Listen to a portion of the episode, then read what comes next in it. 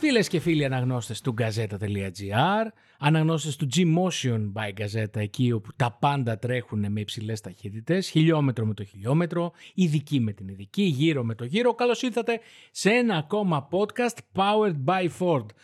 Ε, η Ford γεμίζει με καύσιμο το ρεζερβουάρ μας ε, σε κάθε επεισόδιο και αυτή τη φορά έχουμε νομίζω κάτι αρκετά ενδιαφέρον να συζητήσουμε παρέα με το Στάθικο Κορόγιανη. Αφήνουμε λίγο στην άκρη Φόρμουλα 1 και MotoGP τα οποία ε, έχουμε άλλωστε αναλύσει πολλές φορές. Το MotoGP επειδή πάει να γίνει thriller θα το πιάσουμε εννοείται στην πορεία. Στη Φόρμουλα 1 ο Max μας τα έχει χαλάσει. Έχει κάνει μονοπόλιο τη φετινή σεζόν.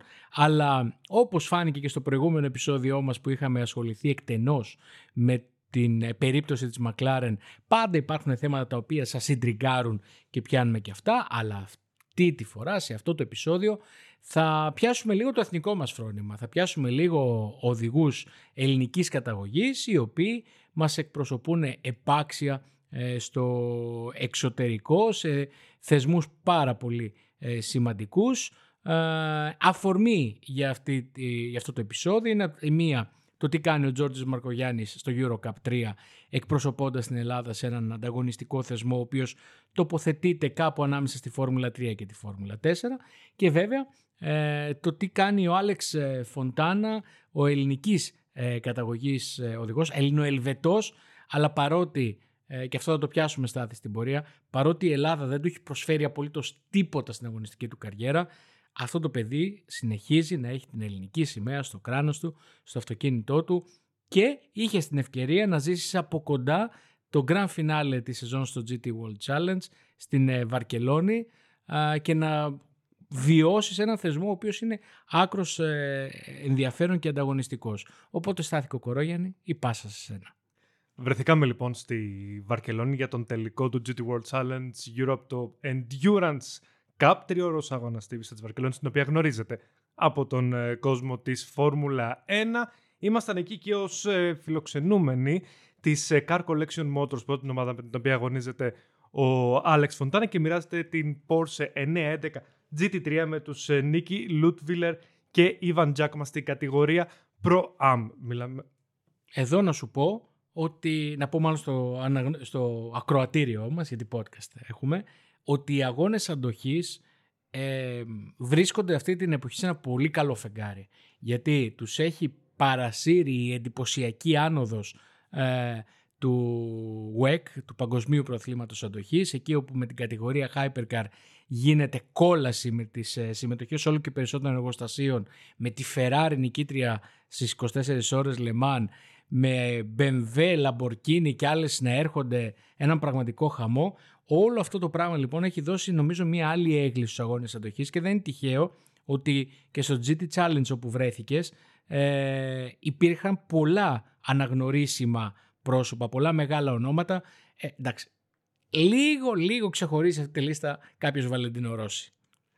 Ναι, η αλήθεια είναι ότι το μεγαλύτερο όνομα εκεί πέρα ήταν ο Βαλεντίνο Ρώση, ο οποίος έχει φέρει μαζί του όλο τον Ιταλικό στρατό, τους ε, φανατικούς ε, του, του γιατρού, οι οποίοι ήταν και στη Βαρκελόνη, αλλά δεν ήταν μόνο αυτοί. Μπορώ να πω ότι είχε πάρα πολύ κόσμο και στις ε, κερκίδες και στα πάντα γινόταν χαμός, ιδιαίτερα την ημέρα του αγώνα, όπου είχαμε, δεν ήταν μόνο το GT World Challenge, ήταν και άλλοι, και, και άλλοι τρεις υποστηρικτικοί αγώνες και είχε πάρα πάρα πολύ κόσμο από το πρωί.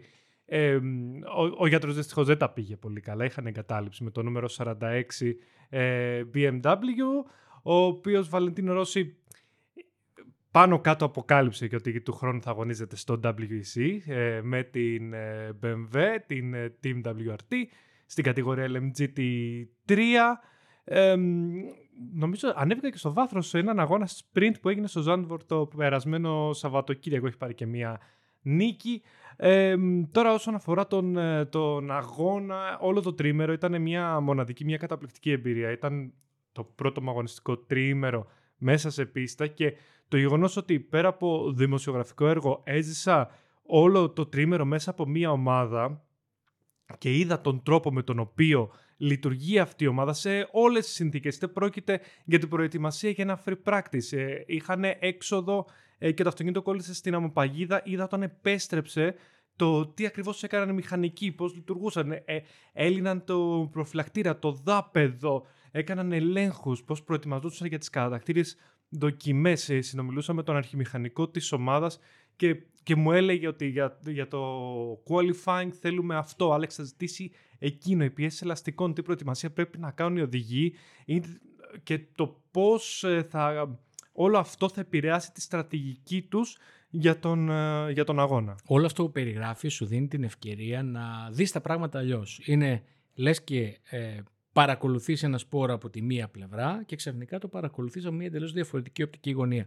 Και αυτό ισχύει σε οποιοδήποτε θεσμό και αν πας, είτε είναι αγώνες αντοχής, είτε είναι Φόρμουλα 1, είτε είναι WRC, οπουδήποτε έχει κάποιος την ευκαιρία να βρεθεί λίγο πιο κοντά, λίγο πιο εκ των έσω, λίγο κοντά στον τρόπο λειτουργίας μιας ομάδας, ε, σίγουρα βλέπει τα πράγματα εντελώς ε, διαφορετικά. Σε αγώνες αντοχής, πέραν το Λεμάν, που ok, okay, εκεί πέρα είναι μια γιορτή από μόνο του, έχω ζήσει μόνο ELMS, Μόντσα, με Αντρέα Λασκαράτο, ο οποίος να πούμε ότι έκανε μια one-off επιστροφή φέτος ε, την τελευταία στιγμή, ε, κλήθηκε να αγωνιστεί ε, και είχε κάνει μια εξαιρετική εμφάνιση ε, δεδομένων των συνθήκων, δίνοντας το ρυθμό και αντέχοντας την πίεση αντιπάλων. Ο Αντρέας Λασκαράτος είναι ο εκπρόσωπός μας εδώ και πάρα πολλά χρόνια είτε στο Le Mans Series είτε στο European Le Mans Series. Λοιπόν, και εκεί είχα καταφέρει λίγο να ζήσω, να δω, να καταλάβω πώς διαχειρίζεται μια ομάδα αγώνες οι οποίοι δεν είναι sprint, γιατί και η Φόρμουλα είναι sprint είναι, έτσι, είναι 60 ή 90 λεπτά τέρμα γκάζι. Αγώνες οι οποίοι είναι πολύ ωρί, εκεί όπου ε, πρέπει ε, οι teammate μάλλον εναλλάσσονται πίσω από το τιμόνι, εκεί όπου σημασία δεν έχει το, η απόλυτη ταχύτητα, αλλά το να φτάσεις σίγουρα ε, στον ε, τερματισμό. Πάμε όμως ε, στην, στην ουσία. Θέλω καταρχήν να, να, να πούμε ποιος είναι ο Άλεξ Φοντάνα. Γιατί ο Άλεξ Φοντάνα είναι ένας οδηγός ο οποίος ε, έχει μια αξιοπρόσεκτη πορεία στις, ε, στο μηχανοκίνητο αθλητισμό. Έφτασε GP3, αν δεν κάνω λάθος, είχε κάνει δοκιμές GP2, Νομίζω δεν έτρεξε σε αγώνα GP2, δεν έχει, λάθος. Ε, δεν έχει τρέξει σε αγώνα GP2, αλλά έχει αγωνιστεί ε, και μάλιστα στο Μονακό σε αγώνα Φόρμουλα Renault 3,5 που τότε αυτά τα μονοθέσια ήταν εφάμιλα της, ε, της Φόρμουλα 2. Και τα έχει πάει και πολύ καλά από ό,τι ναι, θυμάμαι. είχε εξαιρετική εμφάνιση στο Έχει τρέξει Φόρμουλα E στο ναι. Battersea Park. Ε, άρα καταλαβαίνετε ότι έχει φτάσει ένα σκαλοπάτι κάτω από το απόλυτο. Μιλάμε λοιπόν για έναν οδηγό τέτοιου επίπεδου. Και δεν είναι τυχαίο και ότι για ένα χρονικό διάστημα ήταν και δοκιμαστής, οδηγός εξέλιξης, να το πούμε ε, με την ακριβή του ονομασία, της ε, Lotus στη Φόρμουλα 1. Έχει οδηγήσει μονοθέσιο Φόρμουλα 1 στην πίστα του, του Paul Ricard. Πόσους Έλληνες ξέρετε που να έχουν οδηγήσει σύγχρονο μονοθέσιο σε πραγματικό τεστ, έτσι; Λοιπόν, ε, αυτός είναι ο Άλεξ Φοντάνα. Είχαμε την ευκαιρία ε, πριν από ουφ, ε, 8 χρόνια τον έχουμε καλεσμένο στη μία τηλεοπτική μετάδοση ε, στο κανάλι που έδειχνε τότε τη Φόρμουλα 1 ε, μου είχε κάνει φοβερή εντύπωση, εντάξει τον είχα γνωρίσει τον Άλεξ νωρίτερα, είχαμε βρεθεί κάποιες φορές αλλά μου είχε κάνει φοβερή εντύπωση το γεγονός ότι ε, ενώ το απευθύναμε μια γενική πρόσκληση γιατί προφανώς το να έχεις ένα τέτοιο οδηγό έστω και μία φορά κοντά στο στούντιο μπορεί να σου προσφέρει πάρα πολλά ε, σε ό,τι έχει να κάνει με την κάλυψη των αγώνων, γιατί πλέον είναι και τηλεσχολιαστής της Φόρμουλα 1 στην Ελβετική τηλεόραση. Μου είχε κάνει φοβερή εντύπωση πώς ανταποκρίθηκε. Ήρθε στην Ελλάδα με την πρώτη, στο πρώτο κενό σλότ που είχε Σαββατοκύριακο. Ε, κάτσαμε όλο το Σαββατοκύριακο μαζί, παρακολουθήσαμε τους αγώνες και βέβαια ε, το να μπορείς να ε, μοιράζεσαι ε, το πάνελ. Άρα σε πραγματικό χρόνο απόψεις με έναν οδηγό ο οποίος έχει οδηγήσει κάτι παρόμοιο πολύ πρόσφατα, ε, καταλαβαίνετε ότι δίνει, ανεβάζει κατά πολύ το level μιας μετάδοσης. Και πλέον ο Άλεξ έχει και τη δική του ακαδημία οδηγών, οι οποίοι ε, δεν είναι απαραίτητα επαγγελματίες στο, στο μηχανοκίνητο αθλητισμό, πέρα από τη Φόρμουλα 1, ειδικά στους αγώνες αντοχής. Συμμετέχουν πάρα πολλοί οδηγοί, οι οποίοι είναι ε, gentleman drivers. Gentleman drivers, ακριβώς. Οι οποίοι έχουν μια οικονομική ευρωστία, έχουν πάθος για τους αγώνες και θέλουν να γίνουν και αυτοί οδηγοί. Άλλωστε υπάρχει, υπάρχουν και κάποιες βαθμίδες οδηγών ε, για παράδειγμα ε, στους αγώνες αντοχής υπάρχουν οι bronze οδηγοί που εκεί πέρα είναι πάντα οδηγοί που δεν είναι επαγγελματίες δηλαδή που να έχουν full αγωνιστικό πρόγραμμα κάθε ομάδα δηλαδή πρέπει να μοιράζει τα stint ανάμεσα σε δύο full επαγγελματίες Τώρα μιλάω με την εμπειρία μου στο ELMS. Δεν ξέρω κατά πόσο είναι διαφορετικά στο GT Challenge, θα μου πεις. Τέλος πάντων, full επαγγελματίες και στάνταρ ε, τουλάχιστον ένας ε, gentleman driver, ο οποίος όμως δεν είναι μπαίνω, οδηγώ λίγο βγαίνω, καλείται να έχει ένα ε, αρκετά μεγάλο stint, άρα να βασίζεται η ομάδα σε μεγάλο βαθμό σε εκείνον. Και γι' αυτό άλλωστε και ο Αντρέσο Λασκαράτας, τον οποίο ανέφερα νωρίτερα, κλήθηκε τελευταία στιγμή να βρεθεί να οδηγήσει φέτος ε, ενώ δεν είχε full αγωνιστικό πρόγραμμα γιατί χρειάζονταν έναν τέτοιο οδηγό, τέτοιο επίπεδου ε, για να καλύψει αυτό το κενό. Ε, ο Alex στο GT World Challenge ε, Europe, το στο Endurance Cup αγωνίζεται στην κατηγορία Pro Am που σημαίνει ότι οι δύο teammate του είναι bronze drivers. Ο, Alex είναι gold driver στην λίστα της, της FIA. Και το πιο σημαντικό από τους bronze drivers δεν είναι απαραίτητα η ταχύτητα, είναι να έχουν ένα σταθερό ρυθμό κατά τη διάρκεια ενός stint, ενός αγώνα, το πώς θα διαχειριστούν ακόμη και αυτοκίνητα τα οποία θα τους δώσουν, θα τους ρίξουν γύρω, να μην χάσεις ένα δευτερόλεπτο και όχι μόνο αυτό. Όταν, ε, για παράδειγμα, ε, φέρνεις ένα budget σε μία ομάδα, ε, δεν έχεις, ε, πώς να το πω, στα pit stop για παράδειγμα, πρέπει να εκτελούνται άπτεστα. Τι εννοώ με αυτό, πρέπει να, να, να σταματήσει ο οδηγός σε ένα συγκεκριμένο σημείο, να ανοίξει πόρτα, να λυθούν οι ζώνες, να γίνει αλλαγή οδηγό, ενώ γίνονται απαραίτητα αλλαγές ελαστικών και ανεφοδιασμός. Όταν έχεις έναν οδηγό ο οποίος φέρνει χρήματα, μερικές φορές αυτοί δεν έχουν αυτή την οτροπία του να τα κάνουμε όλα γρήγορα, να τα κάνουμε τέλεια. Οπότε αυξάνονται και οι απαιτήσεις και ευτυχώς ο Άλεξ έχει δύο ε, teammates οι οποίοι είναι τρομερά επαγγελματίες και όπως μου έχει πει δεν, ήταν, δεν ισχύει πάντα αυτό στην, ε, στην καριέρα τους αγώνες αντοχής που έχει, που έχει συναντήσει. Οπότε όταν είσαι σε μια τέτοια ομάδα, όπως είναι η Car Collection Motorsport που συμμετείχε στην κατηγορία Pro-Am, ε, το επίπεδο είναι υψηλό και οι απαιτήσεις ε, αρκετά μεγάλες. Και γι' αυτό οι, ε, κατάφεραν να πάρουν το πρωτάθλημα τόσο στους, ε, στους οδηγούς όσο και στις ε, ομάδες παρά ένα πολύ άσχημο ατύχημα που είχαν στη Μόντσα στον ανακτήριο αγώνα που το αυτοκίνητο κυριολεκτικά διαλύθηκε στα φρένα για το πρώτο σικέιν της, της Ρετεφίλιο. Παρά την εγκατάλειψη κατάφεραν σε ένα πολύ μικρό καλεντάρι αγώνων αντοχής, πέντε αγώνες συνολικά, να πάρουν το τίτλο, κάτι το οποίο δείχνει και το επίπεδο της ομάδας και το επίπεδο των οδηγών, παρότι ένας στους τρεις είναι ε, επαγγελματίας με όλη την έννοια της λέξης ε, και χρόνια στο motorsport. Με τι αγωνίζονταν; Porsche 911 GT3. Όμορφη ακούγεται. Ε, το, είναι το καινούριο μοντέλο του 2023 και είναι από κοντά εντυπωσιακή όπως και όλα τα υπόλοιπα αγωνιστικά. Το να βρίσκεσαι στο, στον καράζ ομάδας και να, να ακούς, να, ακόμα και με τον περιοριστή ταχύτητα στα 80 χιλιόμετρα, όταν είναι στα 5 μέτρα μακριά, είναι εκπληκτικά. Κύριε Λόλο, βάλτε mute. Τι χούφτωσες. Δεν άφησαν. Δεν άφησαν. Δεν, το λέω ευθαρσός. Σε τέτοιες περιπτώσεις είμαι πρόστιχος. Πηγαίνω και τα χουφτώνω τα αυτοκίνητα όσο γίνεται. Δεν άφησαν, λοιπόν, δυστυχώς. μετέφερε μου λίγο ε, τι, τι, τι καταιγισμός υπήρχε στις αισθήσεις. Πες μου για μυρωδιές, για ήχους, για εικόνες. Ε, καταρχάς βρεθήκαμε στο grid ε, τόσο στον αγώνα GT4 που έγινε το πρωί της Κυριακής όσο και στον μεγάλο αγώνα τον τρίωρο. Ειδικά στον τρίωρο αγώνα ε, γινόταν χαμός. Ε, ήταν λες και έβλεπες ε, Grid Formula 1 πριν, πριν την εκκίνηση. Είχε πάρα πάρα πάρα πολύ κόσμο. Είχε διάφορους celebrities. Ο Βαλεντίνο Ρώση ήταν... Ε, ε, τον είχαν περικυκλώσει ε, bodyguards ούτως ώστε να τον, ε, να τον προστατεύσουν από τον κόσμο που ήταν εκεί πέρα. Ε, βρεθήκαμε, είδαμε και τον Ρόμπερτ Σβόρτσμαν, βγάλαμε και μια φωτογραφία, τον αναπληρωματικό οδηγό της Ferrari Formula 1, ο οποίος κέρδισε τον αγώνα στη Βαρκελόνη με τη Ferrari, εννοείται. Ε, τώρα, είπες μυρωδιές. Πριν καν μπω στην πίστα, ε, την Παρασκευή το πρωί που είχαν testing κάτι McLaren, το McLaren Trophy το ευρωπαϊκό, ε, μπορούσες να, να μυρίσεις μακριά την, ε, τη, τη, τη μυρωδιά της πίστας, να το κατα... Ε, ε, έχεις βρεθεί σε πίστες πάνω και ξέρεις ακριβώς ε, πώς το εννοώ.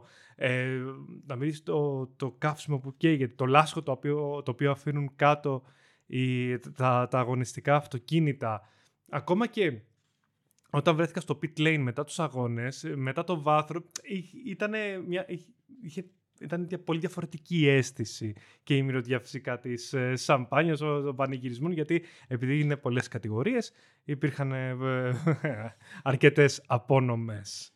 Μάλιστα, πολύ ενδιαφέροντα όλα αυτά. Α αλλάξουμε κατηγορία. Στη συνέχεια του podcast που είναι Powered by Ford, όπως πάντα η Ford είναι στο πλευρό μας σε ό,τι έχει να κάνει με την επικοινωνία μας ε, μέσω αυτής της πλατφόρμας, να πιάσουμε και λίγο ε, Eurocup 3, εκεί όπου ε, ο Τζόρτζης Μαρκογιάννης ε, εκπροσωπεί την Ελλάδα έχοντας περάσει τρεις μισές σεζόν στην Ιταλική Φόρμουλα 4 γιατί παράλληλα με τον ρόλο του οδηγού έπρεπε να έχει και το ρόλο του μαθητή στην αρχή, μετά να δώσει πανελλήνιες, τώρα του φοιτητή, ε, άρα προσπαθεί να τα συνδυάσει όλα αυτά. Ε, το πρωτάθλημα Eurocup 3 έχει μονοθέσια της Tatuus ε, από την Alfa Romeo με 270 άλογα συν λειτουργία push to pass που δίνει άλλα 25 ε, κατά παραγγελία. Ε, ο Τζόρτζης έτρεξε πρεμιέρα σε μια πολύ δύσκολη πίστα το Ζάντφορντ όπου εκεί χρειαζόταν πραγματικά εξοικείωση με αυτό το νέο εργασιακό περιβάλλον σε ένα πολύ απαιτητικό σιρκουί. Στη Χερέθ ε, έδειξε τα πρώτα δείγματα της ταχύτητάς του στον έναν αγώνα όμως εγκατέλειψε από τεχνικό πρόβλημα και στον δεύτερο ε, είχε, ε, πώς το λένε, είχε μία μάχη στην οποία ε, ουσιαστικά ένας αντίπαλος τον όθησε εκτός πίστας και αυτό τους στέρισε μια ευκαιρία για βαθμούς και την προηγούμενη εβδομάδα είχαμε δύο αγώνες ε, στην ε, ε, πίστα της Βαλένθια, την πίστα Ρικάρντο Τόρμο. Να θυμίσω εδώ ότι οι αγώνες μεταδίδονται live από την πλατφόρμα Dena Plus και φυσικά εδώ στο gazeta.gr έχουμε όλη την ενημέρωση για το τι κάνει ο 19χρονος οδηγός εκεί όπου ε, στον πρώτο αγώνα ε, κόλλησε σε ένα τρενάκι γιατί είναι μια πίστα η οποία δεν προσφέρει για προσπεράσματα.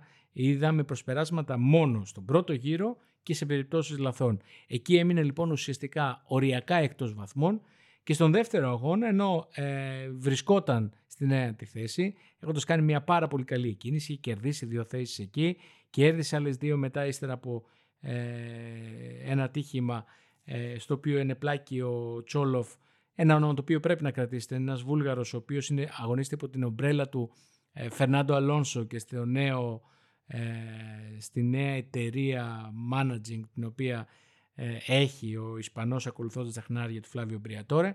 Ενώ λοιπόν βρισκόταν ε, εντός βαθμών και ε, απειλούσε τον προπορευόμενο ξεφεύγοντας από τον οδηγό που βρισκόταν πίσω του μία πέτρα η οποία έφυγε από, ένα, από μια υπερβολή του καμπανέλας που ήταν μπροστά του τρύπησε το ψυγείο του μονοθεσίου του Σπαλού Motorsport έκανε μια τρύπανά με το συμπάθειο και οδήγησε τον Έλληνα οδηγό σε εγκατάλειψη και έτσι έχασε την ευκαιρία να τερματίσει ένατος να πάρει τους πρώτους του βαθμούς στο πρωτάθλημα και ταυτόχρονα θα έπαιρνε και ε, βάθρο στους ρούκις. Είναι ο δεύτερος συνεχόμενος ε, γύρος, στον οποίο έχασε από εγκατάλειψη μία θέση στο βάθρο των ρούκις. Και από εδώ και πέρα έχει έναν ακόμα αγώνα, ε, 11 και 12 Νοεμβρίου, ε, στην πίστα της Καταλούνια, την οποία στάθη επισκέφθηκες για το GT ε, Challenge, ε, στο Grand Finale του θεσμού, δύο γύροι δύο τελευταίες ευκαιρίες για να πάρει αυτούς τους πρώτους του βαθμούς ε, στο θεσμό.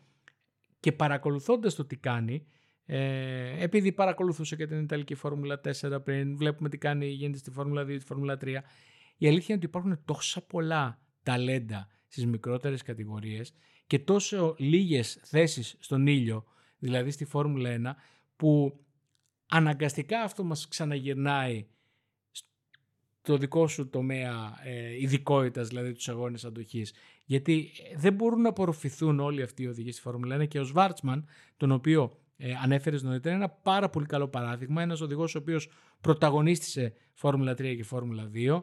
Υπό την ομπρέλα της Ferrari, είναι στην Ακαδημία της, έχει όλα τα φόντα να οδηγήσει για εκείνη. Οδήγησε στις δοκιμές εξέλιξης πέρυσι στο Αμπουντάμπι, ε, σε ελεύθερες δοκιμές και φέτος νομίζω έχει κάνει ένα free practice 1 και έχει άλλο ένα μπροστά. Λοιπόν, αλλά δεν έχει θέση στη Φόρμουλα 1. Δεν βρίσκει θέση στη Φόρμουλα 1 γιατί η Ferrari είναι κλεισμένη και για τον χρόνο. Άρα ε, το GT Challenge είναι μία δίωδος. Οι αγώνες αντοχής με το WEC είναι μια άλλη δίωδος γιατί στην ιεραρχία στη σκουντερία είναι από πάνω το Giovinazzi.